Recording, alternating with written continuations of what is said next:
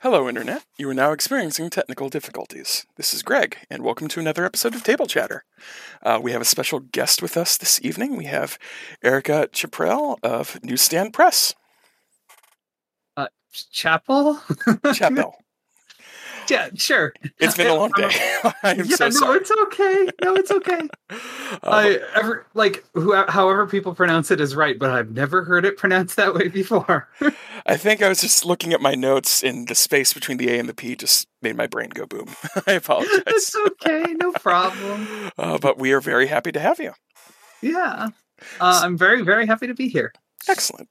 Uh, so we were hoping to talk today about your game Flying Circus and some of the other games you've done with Newstand. But uh, one of the questions we always like to ask first is, uh, how exactly did you get into tabletop gaming? Okay, so I went to a Catholic school, so we were not allowed to play Dungeons and Dragons. We like categorically not allowed. That game was of the devil. Yep. But we had an RPG group, so like most people's RPGs are like Dungeons and Dragons, maybe Pathfinder. Pathfinder didn't exist at the time. This was like 2003. My first game ever was a Palladium game called System Failure, played in a portable classroom with the RPG group under the watchful eye of our history teacher. Uh, Oh, I was 13 years old. I made my first character. Um, it's my first game ever. Uh, and then I played a bunch of. I played uh, Werewolf. I played. Uh, well, no, I made a character for Werewolf and we never got around to play it. We played a bunch of Mutants and Masterminds. We played um, like uh, just like a variety of weird little games. We played some uh, uh, of those cheap ass games that used to be a thing. The little cardboard games that would Oh, be mailed out to people. right. Um, and also, so you know, that was my first game, and then the my you know how I got into gaming, and I kept playing with this group for a while, and um, I also got my first game, like was bought my first game on my birthday when I turned 14 years old. I was given a game called Deluxe Recon, which was a Palladium game about the Vietnam War, because even then the things that I were into was very obvious to my friends. Mhm. Um, it's a terrible game, but it was my first game that I owned and ran. I was the, it was the first thing I ever GM'd. It was kind of important to me.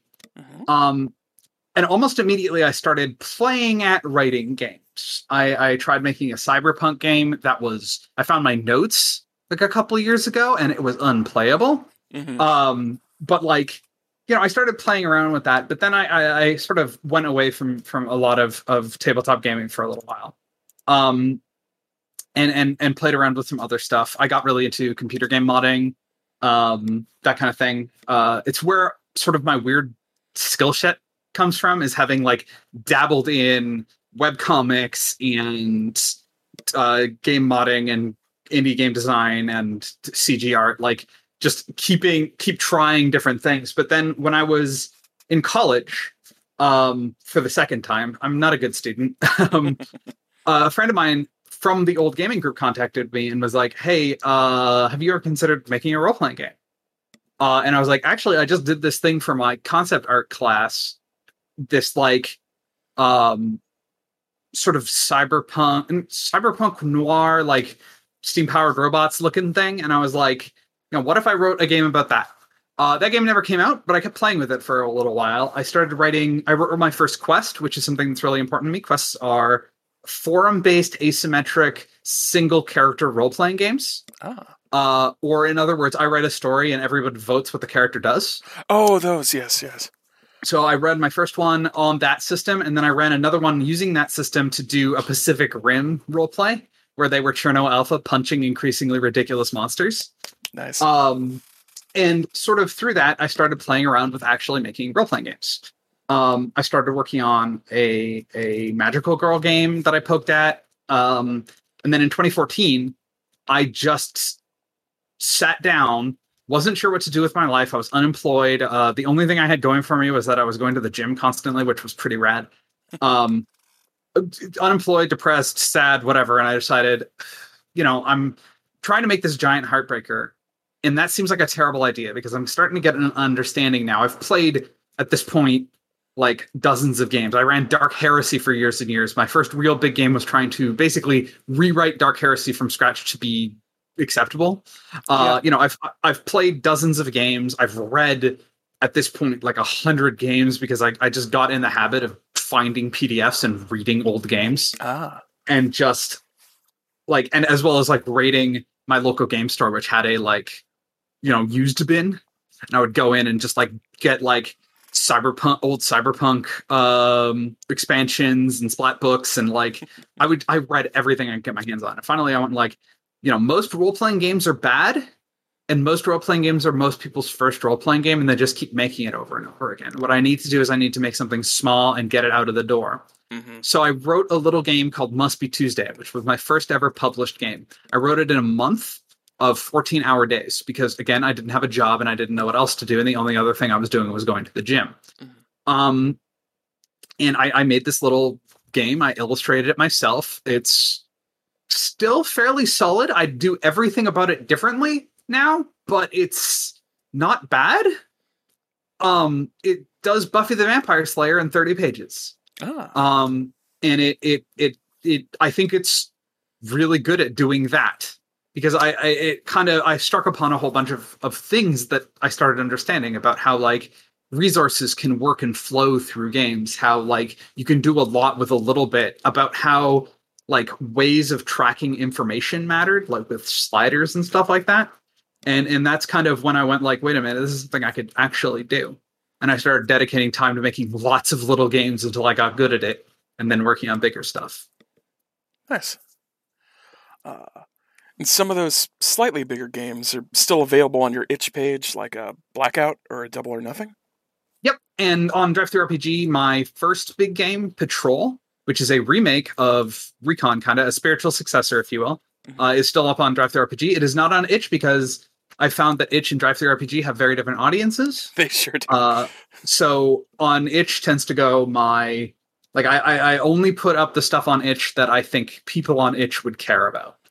Smart. Where about uh, like DriveThruRPG is my primary, which is unusual for a lot of indie people. Is to- for DriveThruRPG to be the primary thing. I get a lot of people telling me like it's a useless website, like you know whatever. But because I tend to write things that appeal to a slightly different mindset about games than I think a lot of the itch crowd and the current like indie thing. Like I'm not saying I'm some sort of bold iconoclast, like quite the opposite. I'm weird in that I like writing old kind of games. Mhm. Right? Like I'm I'm not OSR, but I'm closer to it than I am to some of the like lyric game stuff. Right. Stuff that's a bit more free form, open ended. Yeah, I don't want to do that. I want to uh, figure out new cool ways to roll dice to represent uh, machine gun fire. Like that's that's kind of where my brain's at. Uh, I've got a really cool one in Patrol too. Oh my god! It actually lets you burst fire the dice two or three at a time. Oh my god. and uh, how I came into your work and a game where you can do a lot of machine gun fire is uh, Flying Circus. Yeah. What is the elevator pitch you would give to somebody for Flying Circus? So I've done this. I've done this a couple times, like I'll trying to elevator pitches to people, and I found that there's like 40 different pitches you can give to different people depending Yeah. on what they like. Um, but the like the highest level thing I can come up with is that um, it is a God, tabletop flight simulator wearing PTBA like a skin suit, um, with a machine gun in one hand and a rainbow flag in the other. Yeah, that tracks. that's that's about it's about where it's at. It's it's a um it is a game about flying airplanes and being young dumb gay people. it certainly is. Uh, so you've got both a very rich setting in Flying Circus and then a very structured World War One air combat. Uh, which exactly came first in your design for the game? Um neither.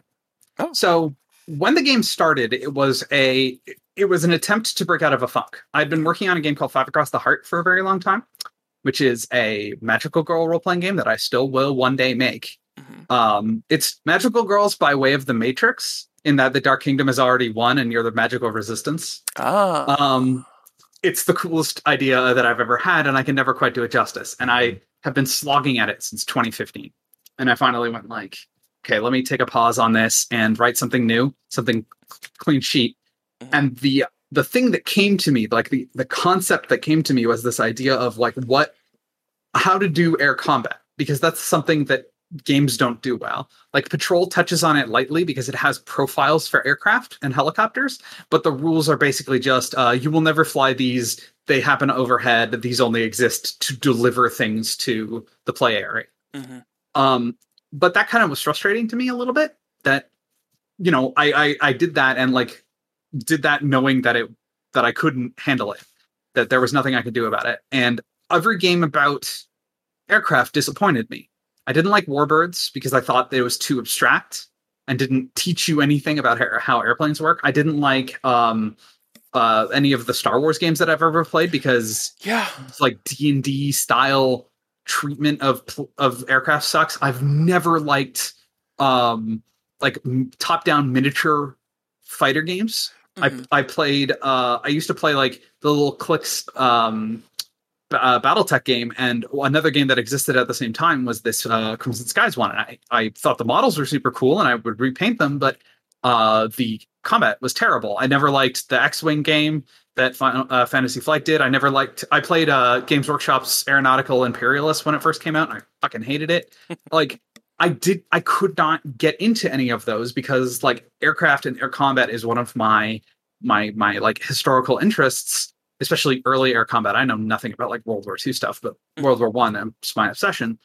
And like I don't. I hated how every single game ever did it. I felt that every single one of them did it wrong Mhm. and I came I, I came up with this like idea that maybe what to do is to treat altitude and airspeed like resources. And the very first version of this game had the most important element of it, the dashboard with an altitude uh, an altimeter and an airspeed indicator. Admittedly, they only went from 1 to 10, but that was like the first version of this game. Ah. Um, but it didn't have a setting yet. It was vaguely. I decided on Apocalypse World because I decided that moves made sense for air combat. This wasn't me sitting down and saying I will write a PTBA hack that does air combat. This was me saying I want to write an air combat simulator, and PTBA's move structure maps best to what I want out of it. I never wanted to make players sit down and say I do an Immelmann, right? Because players don't understand that.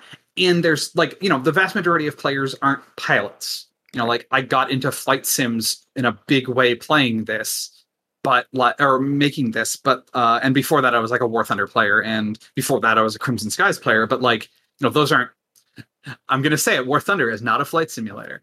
Um war thunder is an arcade game that's wearing a simulator. I use that metaphor a lot. I, I I can understand it.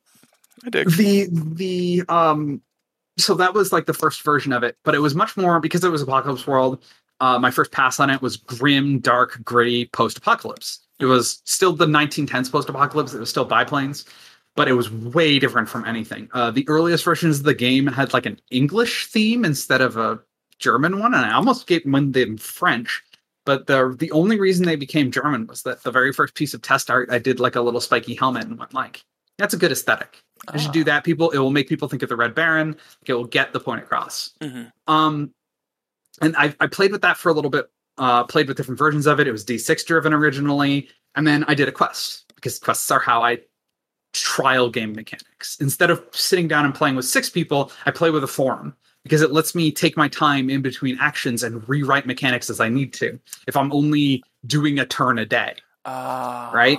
so it gives me time to to spool it out and oftentimes these days i just write games as quests i go what does the quest need what what question has come up what vote do i need here well that's the next mechanic um so i wrote a star wars game uh a nova squadron it was just a little star wars quest it ended on a cliffhanger uh because i didn't need it anymore but um it was it was the this z95 headhunter for the, the Rebel Alliance, and I tested a whole bunch of the game mechanics, and it worked great.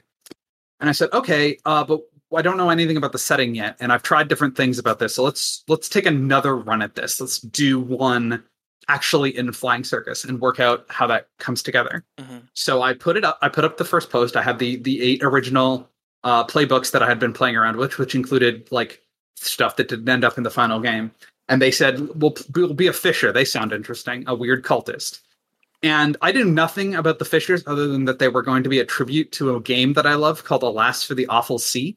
Oh yes, we've played that before on the pod. Yeah, I love that game so much, and and the aesthetic of that game really appealed to me, and I really like the idea of centering one of the people groups around this like waiting at the edge of the sea for your love to return thing. Um, which is where the Fishers started, and you can also see how the game was originally like you know more supposed to be um England than Germany because I was thinking about that. Um, and over time, and through largely through this quest, th- which is uh, was Whispers of the Deep, which became the novel Right. for Flying Circus.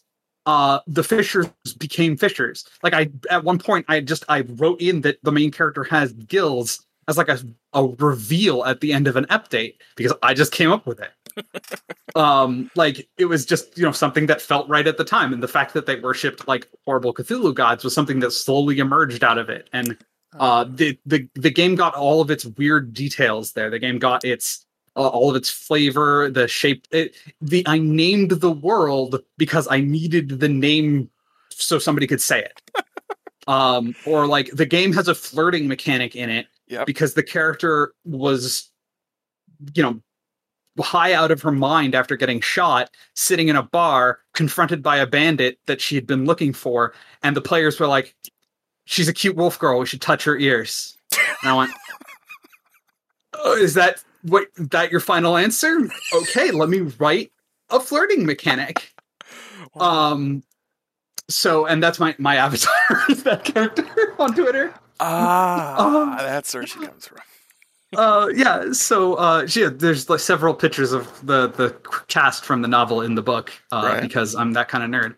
Um but that's kind of how flying circus developed was through this quest. Um and once that got rolling i went like wait a minute i should this is starting to become something interesting.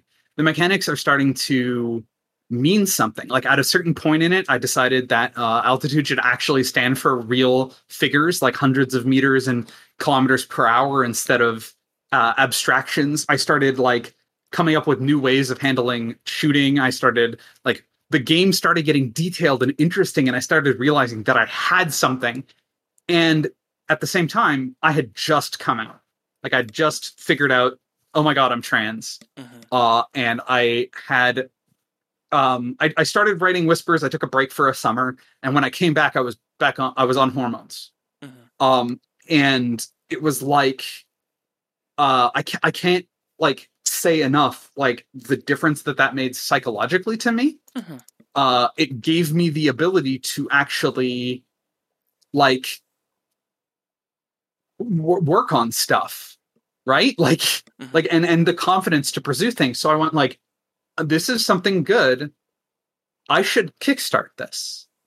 And I just kind of fucking sent it. Like I didn't think through entirely what I was doing, which is somewhat noticeable from it. Like the Kickstarter, if I did it now, would be run very differently because that Kickstarter came uh, more out of a sense of euphoric, like I can do this, than it did out of like Formalized planning.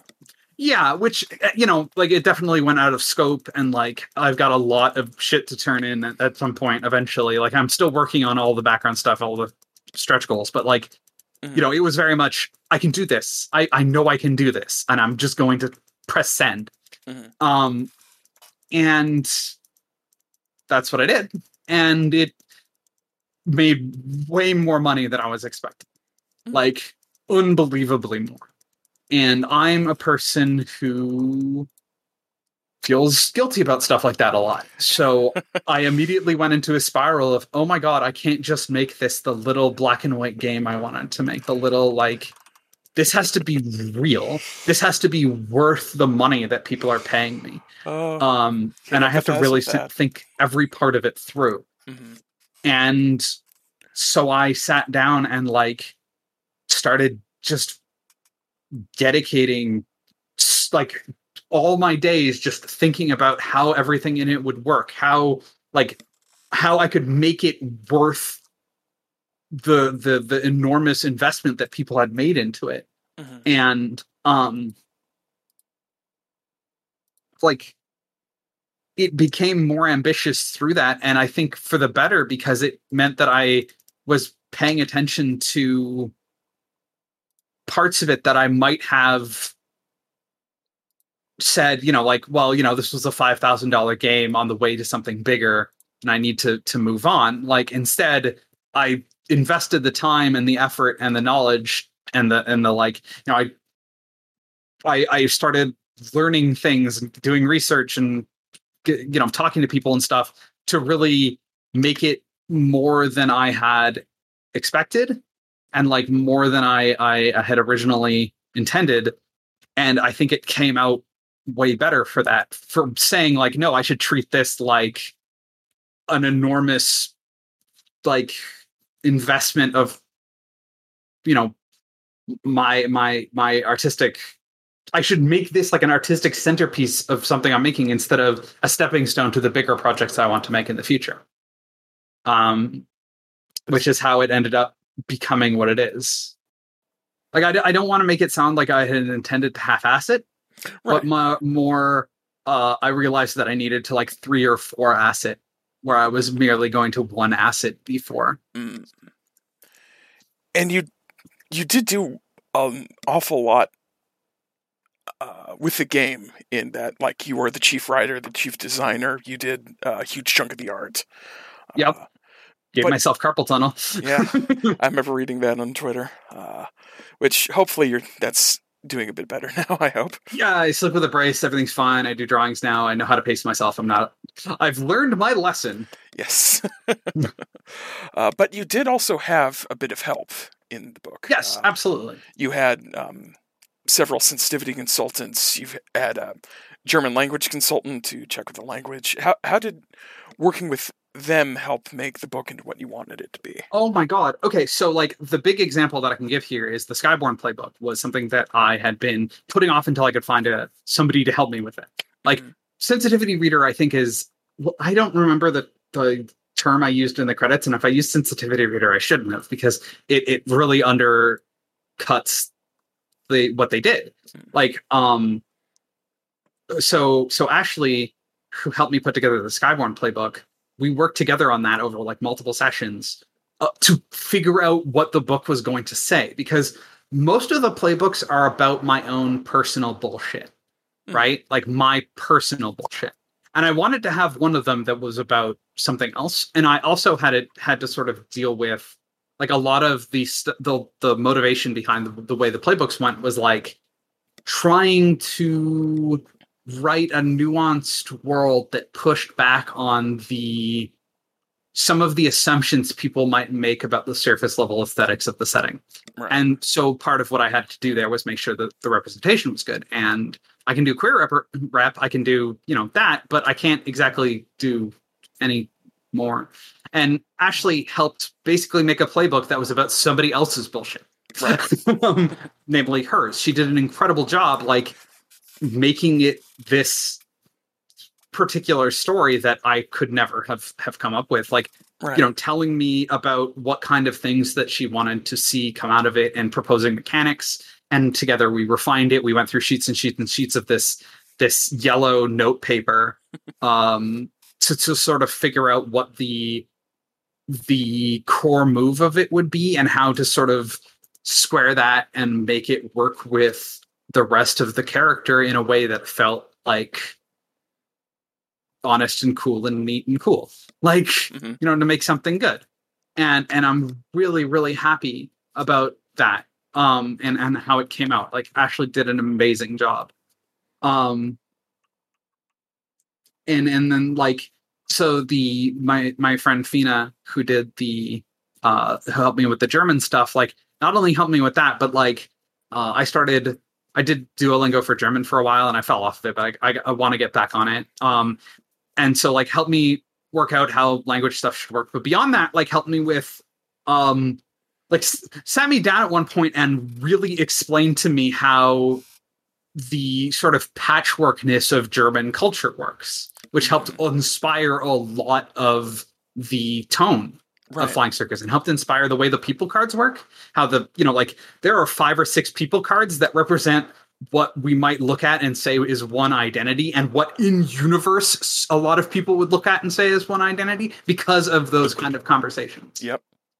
um, and I'm still doing it. Like the I'm still talking to people and, and incorporating their their their their stuff and like getting um like working with people to make playbooks outside of my own experience. So in one of the upcoming expansions that I'm working on, the one after Chariots has a playbook that is a um one for the the the analog people to Jewish people in the setting.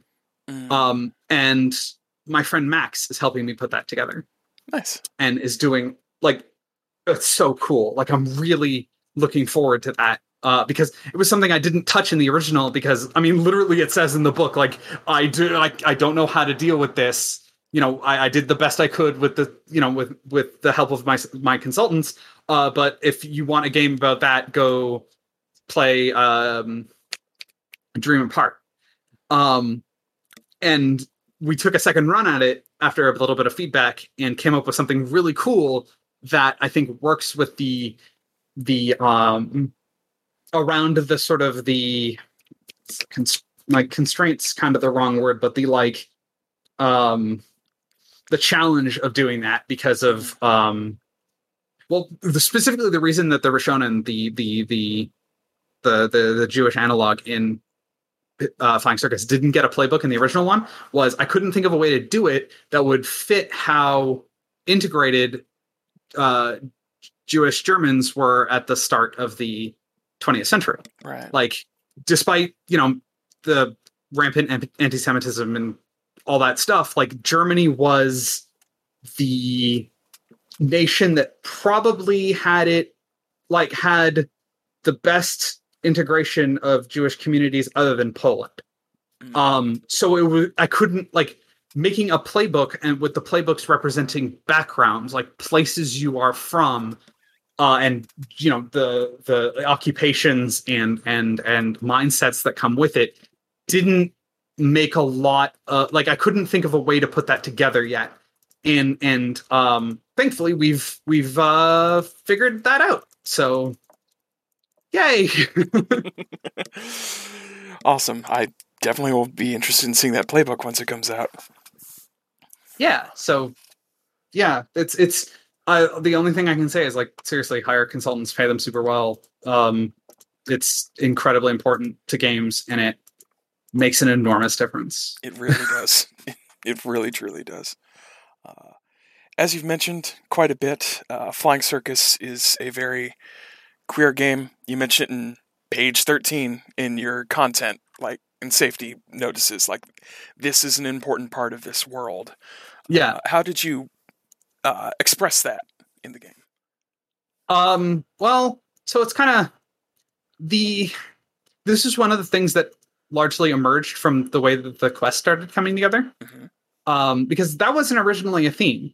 Um, partially because when I started writing the game, I was still working out my gender shit hmm and like queerness. I was still a little bit feeling um a little distant from it Mhm. um despite like you know like I, was still mucking with it it didn't feel like mine yet Right. um but as i wrote the quest that aforementioned scene of the character needing to flirt with somebody and me needing to write a flirting rule was also the moment where the character realizes that she's bisexual Mm.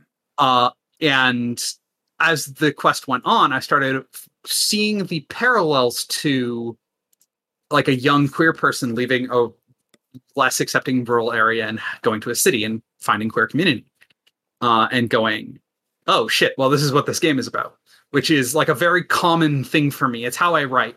You know i write a story i write a quest i write a game and midway through i go fuck that's what this is about right? Uh, and that was that moment for flying circus was going oh okay i understand now. I understand why i'm doing it this way. Um which is like because i do everything just kind of by throwing myself at it and seeing what comes out of it like i can't predict what things are going to be about i can't predict what my themes are going to be i can't predict what the ending of my stories are going to be um i was uh 10,000 words into my my weird web novel lieutenant fusilier when the main character walks into a room wearing clothes that people with her body don't normally wear uh, into a room full of people unlike her, and before going, oh, this is a trans narrative. Like I had no idea until that moment. I wrote that scene, stopped, and went trans. so that's that's kind of how I write, and that's how I, I discovered that. And then as the game went on, like I started finding places to explore that in weird ways, like the Fishers like weird relationship with with and the way of of of incorporating into the game what I can only describe as weird sex shit is done to be weird to players and to be queer like in in the the the the the rawest sense of some weird sex shit. Um and the like the, a lot of all the characters have like queerness as a reason that they might be leaving home. Um Yep. the witches play with gender stuff in in like a really real way. Like all of this this the the, the reasons that I I did that the reasons that um the gender markers are done the way they are on every playbook and they're different for every playbook like next time you go look through the expectation ses- settings check which playbooks have non-binary as an expectation and how it's expressed and it Mhm. says really strong things about those backgrounds like that was like a really important part of this this game which is kind of unsurprising because i was transitioning through writing most of it Mhm. you know so Uh, it definitely shows throughout a lot of the book. Uh, yeah and also i just slipped gay shit into the art all over the place be it characters kissing who are you know like gay gaily kissing or just pride flags everywhere hidden pride flags my favorite is the trans pride roundel oh, I, I, I caught that. Believe me. uh, and I think another way, at least from my interpretation, that that can be ex- expressed is in the um, stress mechanics, and um, that's something that really drew me into the game. Is the cycle of stress, vice, confidant, and um, yeah gaining experience. Uh, how did that? Was that an important part of your eventual? Uh, that was design? one of the earliest parts of it actually um and for the love of god i did not steal it from blades of the dark. I did not even play blades until well into the development of this game. Please stop saying that people who say that in reviews. Like no that is the the the only thing that annoys me more than this was stolen from blades is uh i wish the author would show more confidence and make her own system. I've made my own system. I picked i picked this was the confident choice to pick this system because i thought it was right for it. Have they read the plain rules? shaking my fist at these these kids. Anyway, um, the stress system was one of the first things in it, and reflects kind of what I can, like, you know, I write kind of by the seat of my pants, but then I go back and edit and edit and edit and refine and refine and refine. And one of the things that's super important for me, I've talked about this on my my Patreon design talks, is like the idea of flow in games. Mhm. Uh, I make flow charts to define how my games work. That is the most important tool that I use. Everything in the game is a like it is all resources into processes into outputs and they all have to you you start at the top of your flow chart and everything has to loop back to the top of the flow chart eventually Mm, like that is the most important thing to me about game design. Games that are meant to last more than one session have to be cyclical. So every single element of it has to feed in interesting ways back into the top of itself. mhm. And stress was the important part of it. The, the core idea of the book you fight until you run out of altitude, you fly until you run out of fuel, and then you party until you run out of stress was there from the beginning. Admittedly, the partying part was less fun early on and much more young people destroying their bodies with terrible substances Ah, uh like was because i mean it was much more based on the earliest versions of this were much more based on like real memoirs of world war one pilots which were i mean they were recognizable in the flying circus pilots but they were the outcomes were rather grimmer because flying circus is a fun coming of age story and what happened to world war one pilots was a group of young men destroying their bodies for no reason yep. um, which is way more depressing, which is why I changed it, uh, and also fairly interesting, which is why I'm writing it in Flying Circus Historical instead. Mhm. Um, but like that loop was always present, and the idea that um stressful experiences and like penalties should turn into exp- like experience is something that has been present in my games for a very long time because for a very long time the way i wrote games was i sat down and said everything you could ever do with a game ever everything you could ever want out of a game can be done with a handful of d6s and tokens. Mhm. and like that's a design constraint i put on myself for a little while. Um and the reason that i did that was that it made me think in this way about tokens as resources flowing through processes of dice. Uh, and then dice as resources flowing through processes intersecting with the tokens uh, and that cr- that creates a incentive towards processes that do that that turn penalties into advantages that turn th- like that t- take the things that were happening before and turns them into a new resource. Everything always has to go somewhere. Mhm. uh, ev- all parts of the system are under tension and constantly moving towards a new portion of it. And everything that can't move has to be discarded.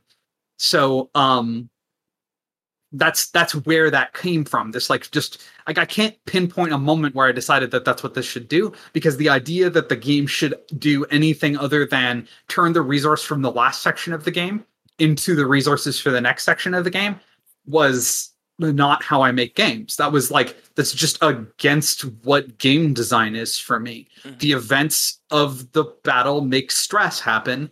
The stress is turned into resources that is reinvested into the battle.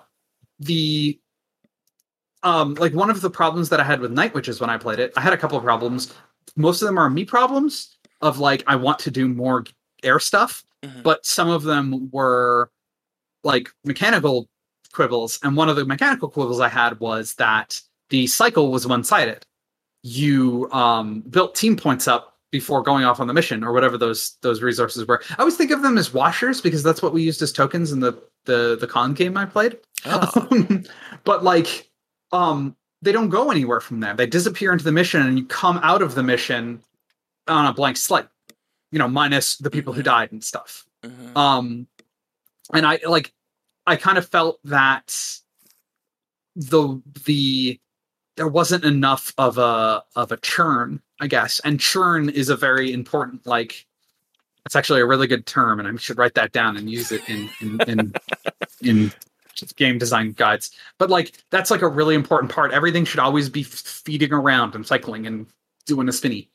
Um and stress turning into xp was a fundamental part of the early spinny process that just ke- kept through the framework of it. The structure of the game the little circle that's a people have made fun of me on twitter for this but every single one of my games now ever since um patrol has had a big circular pie chart in it that displays the process of the game going around be it the bomb clock and blackout or the uh, environmental hazard or the the the um, stress chart from patrol like you just go around in a circle because that's what games are they're big circles oh god i sound like dan, dan harmon oh fuck oh fuck Oh, no.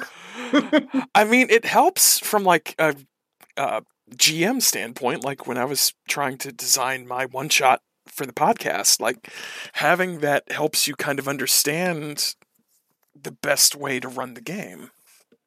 yeah and and and gives everyone expectations and means there's always something to do an enormous problem one of the things that make most role-playing games bad and i'm going to continue saying that because i am that arrogant is um one of the things that make them bad is a ton of games don't know what players are supposed to do. Like the the system mastery guys are always talking about the problem of like wow this game has a goal setting. The fuck am i supposed to do? Mhm. and the reason the reason that that comes out is that people have designed their games to make certain ideas they have happen or to embody concepts that they've come up with and have given no thought to how those things flow into one another Mhm. and how those things like matter to players so which is the most important part is this like engagement thing and like one of the brilliant parts about powered by the apocalypse is the idea that the only mechanics that matter are where the rubber meets the road right like Mhm. every move is one of the moments that matter uh Yep. use a scheme of um a game is a tone a conceit uh tone conceit uh resolution and and like details right and the important part is you know your game has a conceit that tells you what it's about and a tone that tells you how it's about um and the tone tells you how things should be resolved in the moments where the conflict that conflict that's what i'm talking about the conflict creates mechanics. Um and a lot of games don't have a they have like a tone in mind like gritty and they have a conceit but they don't have conflict. And they don't know how to link their tone into their conflict. They can only just kind of throw the concepts at you and rely on the gm to be a game designer and figure it out. Mm-hmm. Uh, which is my least favorite thing. GM should never have to make game design decisions. When I see a move that prompts the GM to come up with a choice, I like I scream internally because like no, the GM shouldn't be coming up with a choice. They should not be designing the game for you Mm-hmm. because they've got enough shit to do. They're trying to manage everybody and keep the story moving and keep everything consistent.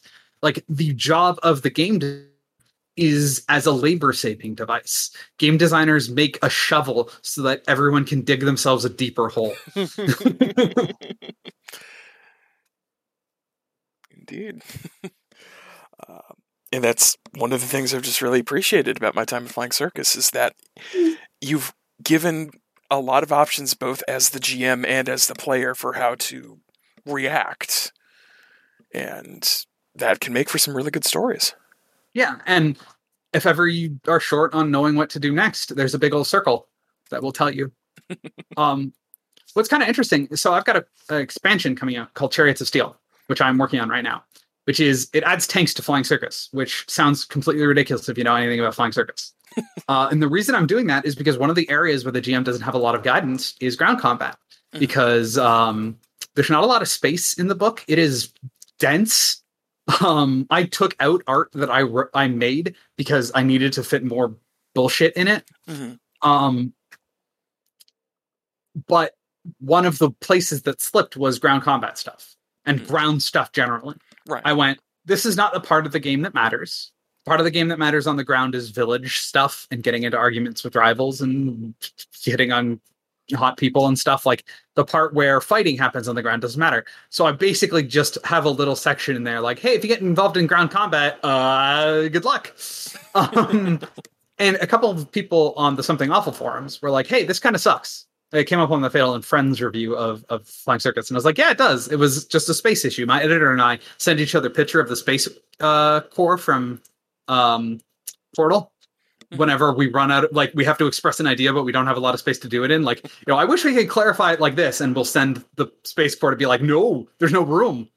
um, especially because like among my cat my rules of layout is uh, never break a paragraph between two pages, never break Yeah. a section between two pages if I can avoid it. Um, like Thank you. like I just I am obsessed with that. I write my games in InDesign, which is something that you have to be like deeply self self-loathing to do. Oh. Like it is a monstrous process to do to yourself and it's even worse to do to your editor and mm-hmm. my editor is a saint. oh my god, she's wonderful.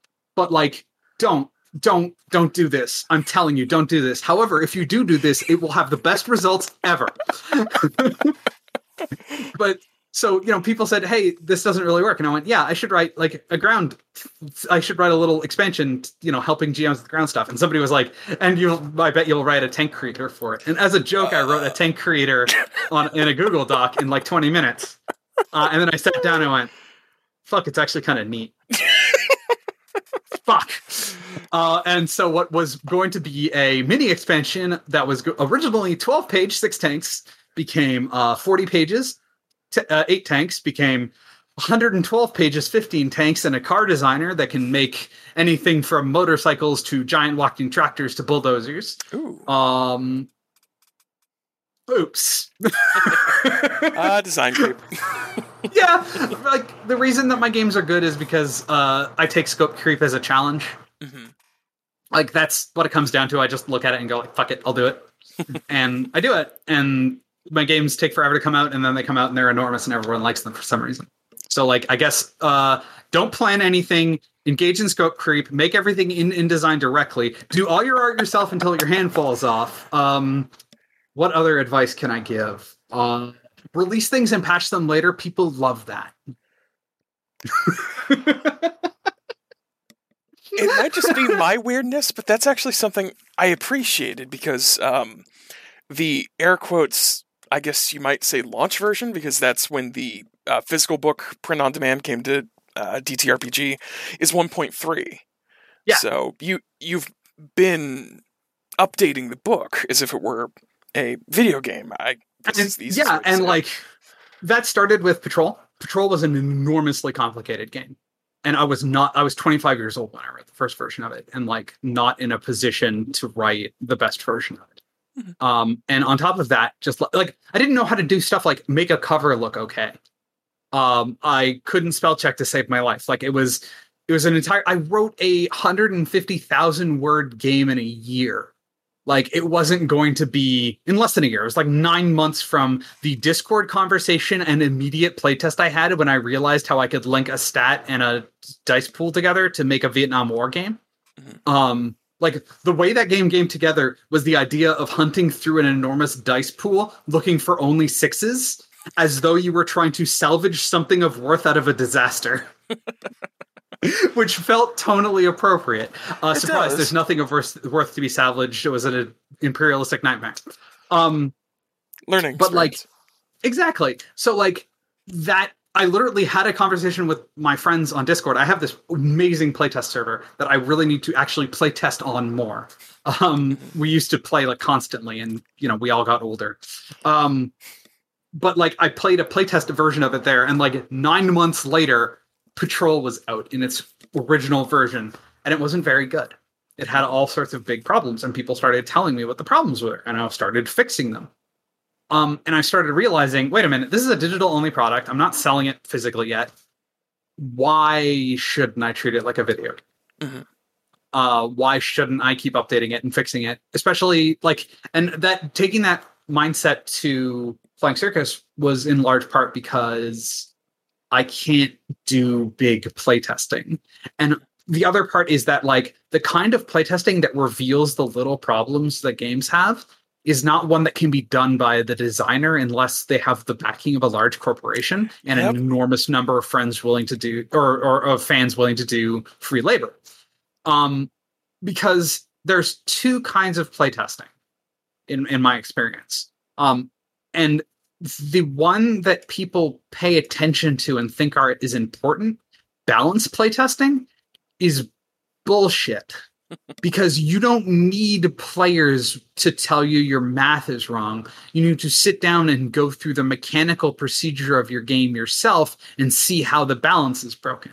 Especially if you're not terribly concerned with people like cheesing together ridiculous strategies, which I'm never concerned with because I it, it's like in my opinion that's what a GM is there for. Like you have other people at the table, you have GMs and other players who's who are going to look at the guy making Pun-Pun the kobold and go, "Get the fuck out of our table, like Jerry. We're not doing this again." Like, um, like you, I, I think that balancing for that is a fool's errand. It's something that you do to keep people from complaining on forums, which shouldn't be what anyone cares about the actual experience that matters happens on tables, not forums, unless it's a play by post. In which case, I'm really sorry for those guys because play by post is awful. It takes forever.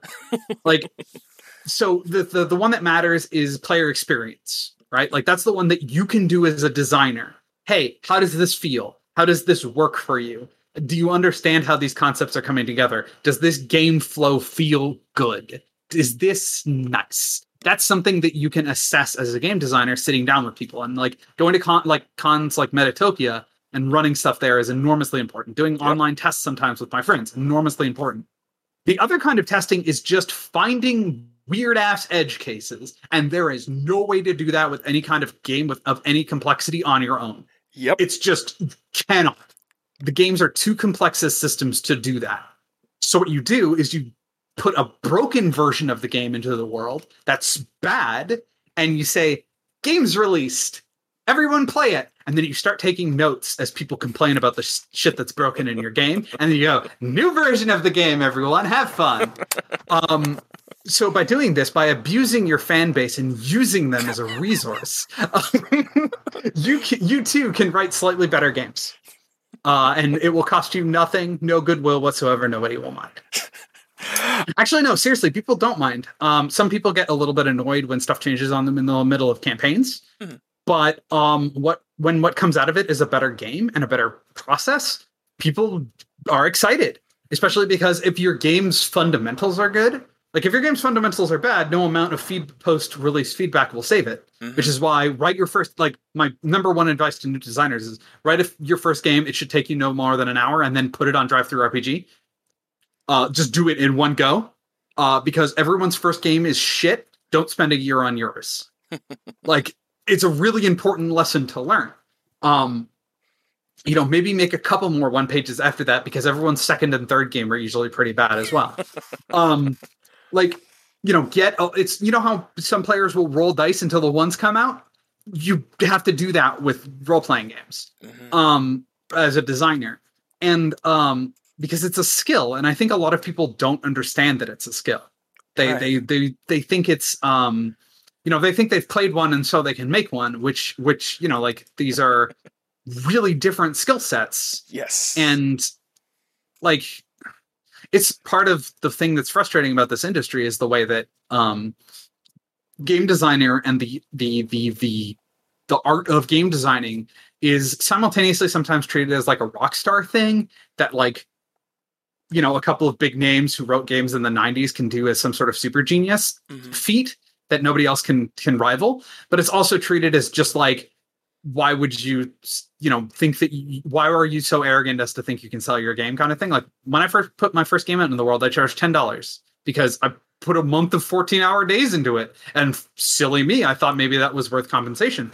And i got an enormous torrent of abuse. Um and it took me a long time to build up the confidence to charge what my work is worth again. Right. um but like game design is hard and it's it's it's difficult to do and it's a skill that you have to develop over a lot of failure. You have to mess up a lot and realize in retrospect because you can't realize while you're still working on it. You have to sit back and come back to it after a year and go why did i make that decision? What the fuck passed me?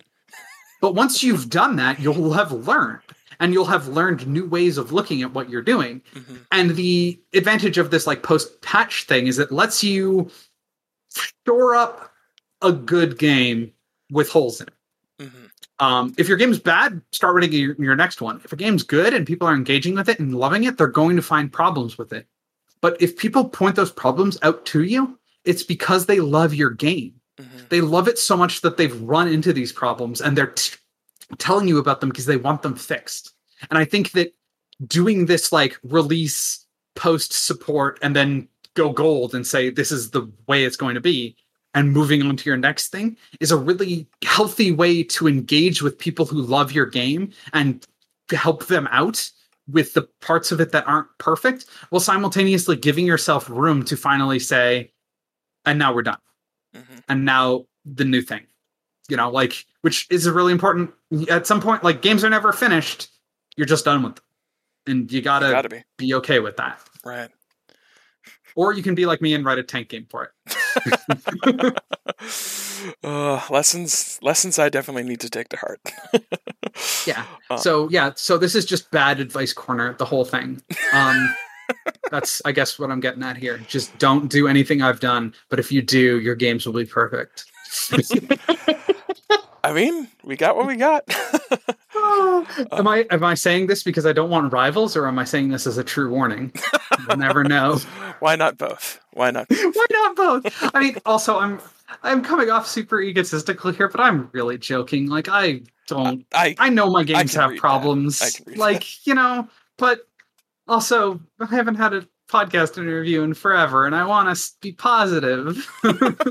you're doing perfectly fine. You're doing Good, perfectly fine. perfect, perfect. Um, I guess one one thing I did want to make sure I wanted to ask about, because you had also mentioned it with Chariots of Steel and the Tank Builder, is there's also the Plane Builder, and especially the online Plane Builder, which- which also has the links in the actual uh, airplane uh, book, and has the links to the website, which even includes the uh, interactive one in 1.3.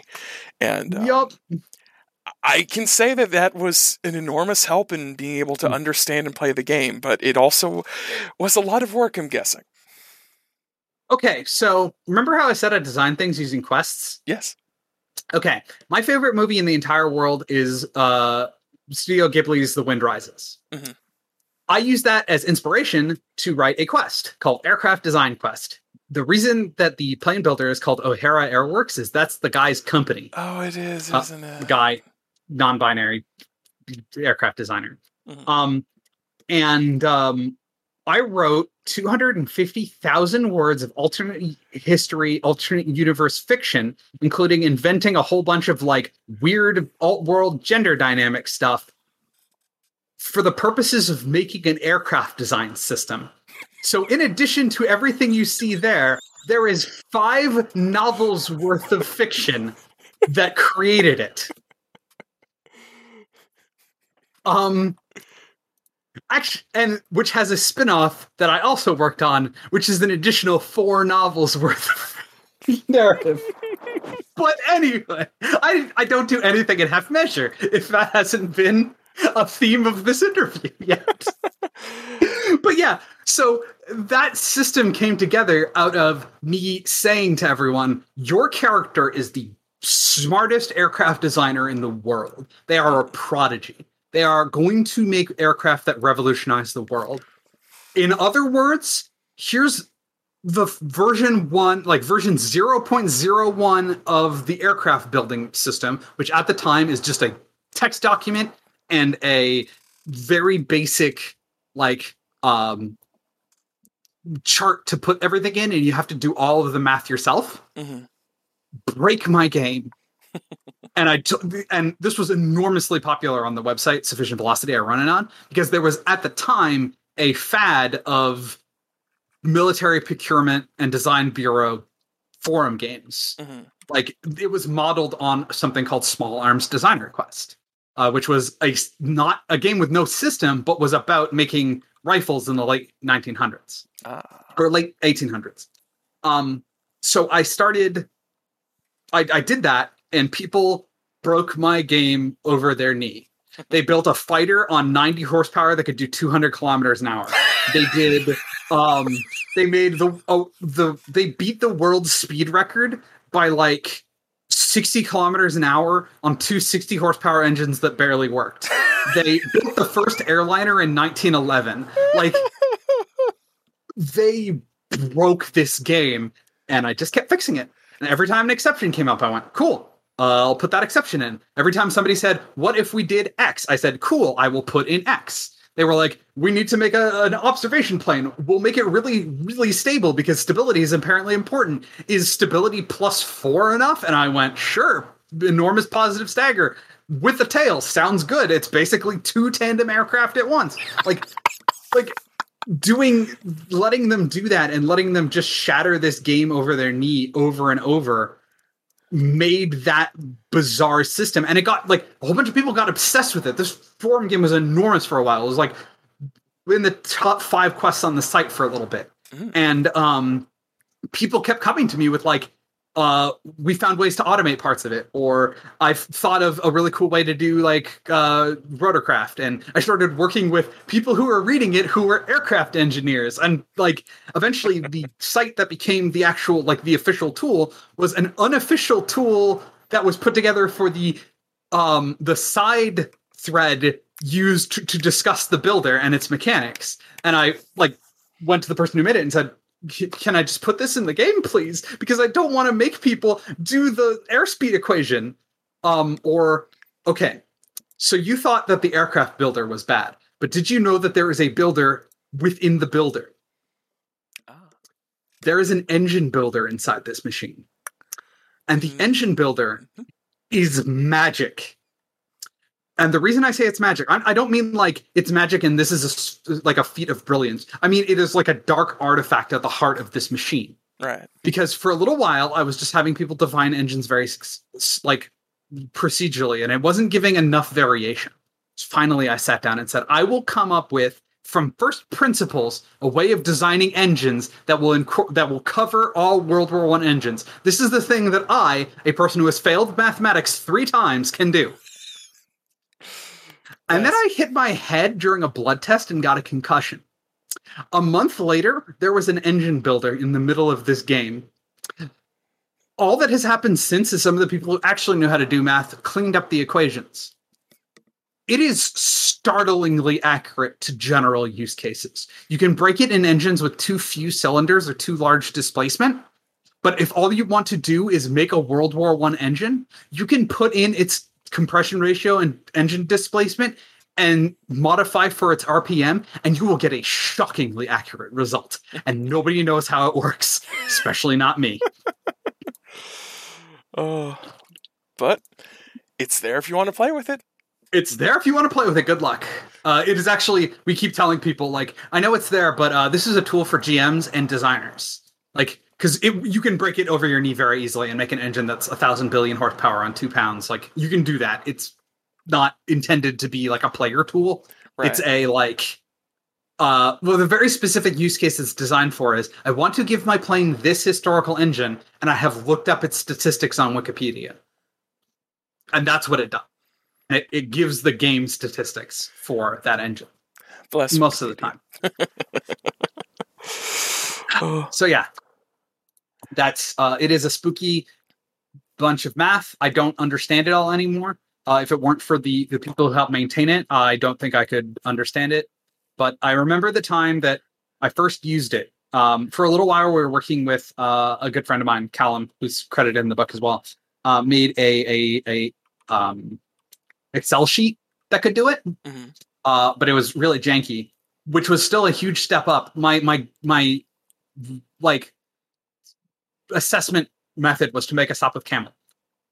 It used to take Fair me enough. 45 minutes to an hour when I did every part of it by hand.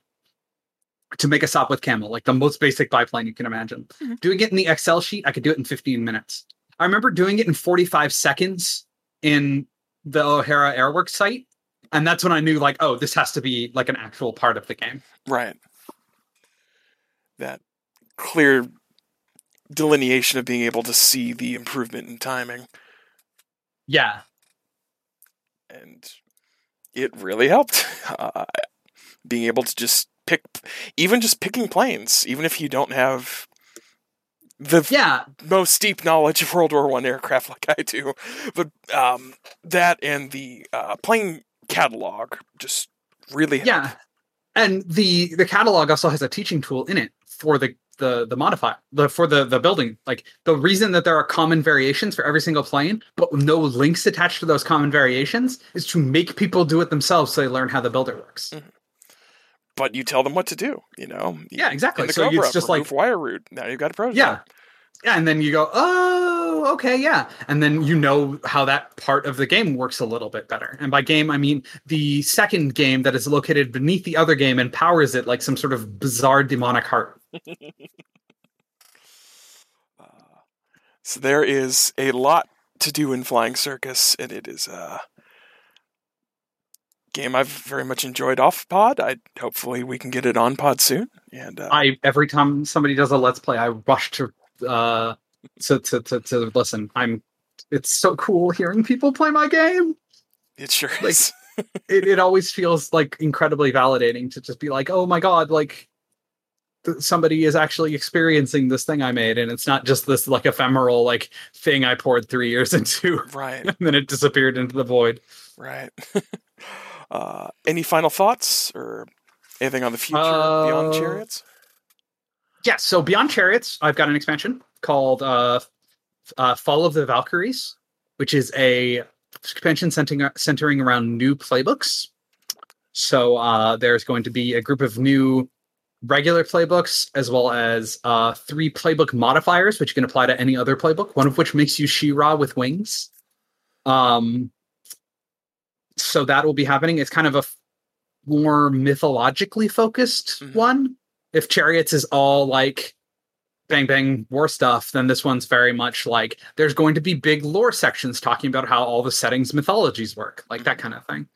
Um, and then the other stuff that's happening is that the the other games in the line, so to speak. Like I put waste so much time into the background mechanics of this game that it would be a waste to not do other kinds of games with them, especially because there's other places like you know there's other kinds of flight that people want to do that other than World War One aircraft, and I don't want them to have to use a different system because then they won't be giving me money. Eh, I mean, they'll have a suboptimal experience. I mean, I would prefer to provide an experience for them. I mean, I just want to make more games.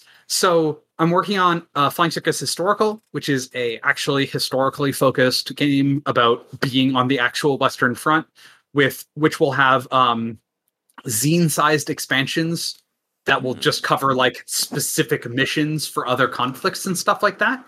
Um, and it's it's going to be really weird. Like uh, it's an OSR game wearing Flying Circus as a skin suit, while Flying Circus wears PbtA as a skin suit. So it's like some sort of John Carpenter's The Thing of game. Um, you can die in character creation like it's Traveller. You literally roll for your stats like it's D and D First Edition, uh, like three d six down the line, the whole thing. I'm four seconds away from having a joke about you can play a woman pilot if you want, but she's going to have minus four strength. Strength will not be a stat. Strength will not be a stat. like, like it is deliberately designed to be a homage to the bad way that games used to work with Yeah. character creation and you know OSR garbage. Um, while simultaneously using that to say something about the, both Flying Circus itself and about history, which is to say that Flying Circus really is a sanitized cartoon version of something that was much more horrific. Mhm. Uh, and then there's Storm Divers, which is what if it was top, uh, Independence Day instead? It'll be super cool. Uh, you can fly big planes and shoot down aliens, and it'll be a great time for everyone. Uh, Both ends of the spectrum. So yeah, that's that's kind of you know I contain multitudes, and all of them have planes. All of them have plans. well, uh, where can people find you, Erica? Uh, you can find me on Twitter, um, which is a place that I don't recommend you go. I mean, Uh, Uh, and if you are smart enough to avoid Twitter, you can find me on uh, the website sufficientvelocity.com uh, under Open Sketch, where I uh, write the quests that test my game. I'm currently testing uh, Flying Circus Historical with a quest called Flyboy, which is I sat down and made an opening post with he, him pronouns the, for the first time ever. I was like, I'm going to write a male character who is going to sign up for actual real World War One with no fantasy bullshit whatsoever. And then my good friend Dragon Cobalt came in and started banging the table, going, "Woman, woman in disguise, woman in disguise, woman in disguise." And anyway, that's where we're at now. Thanks, Dragon. I love you. Um, and you can also find the weird fiction that I work on because in my somehow the spare time that I have, I write fiction about gay robots. So yeah, that's about it. which definitely we'll need to read sometime. Well, thank you so much for joining us. Uh, we greatly appreciate it. Thank you. And uh, hopefully we'll be hearing more from you soon and more from Yeah. So- I mean, given how much I talked throughout this entire thing, it would be surprising if you didn't hear from more from me. Like, good God, I just rambled this whole freaking time. Can you tell that I'm like the isolation of the pandemic getting to me? Same hat. Same hat. Oh my God. But we I Thank definitely so appreciated much. talking with you. Thank you so much for joining us. And we hope you enjoyed listeners. Good night, Internet. Bye.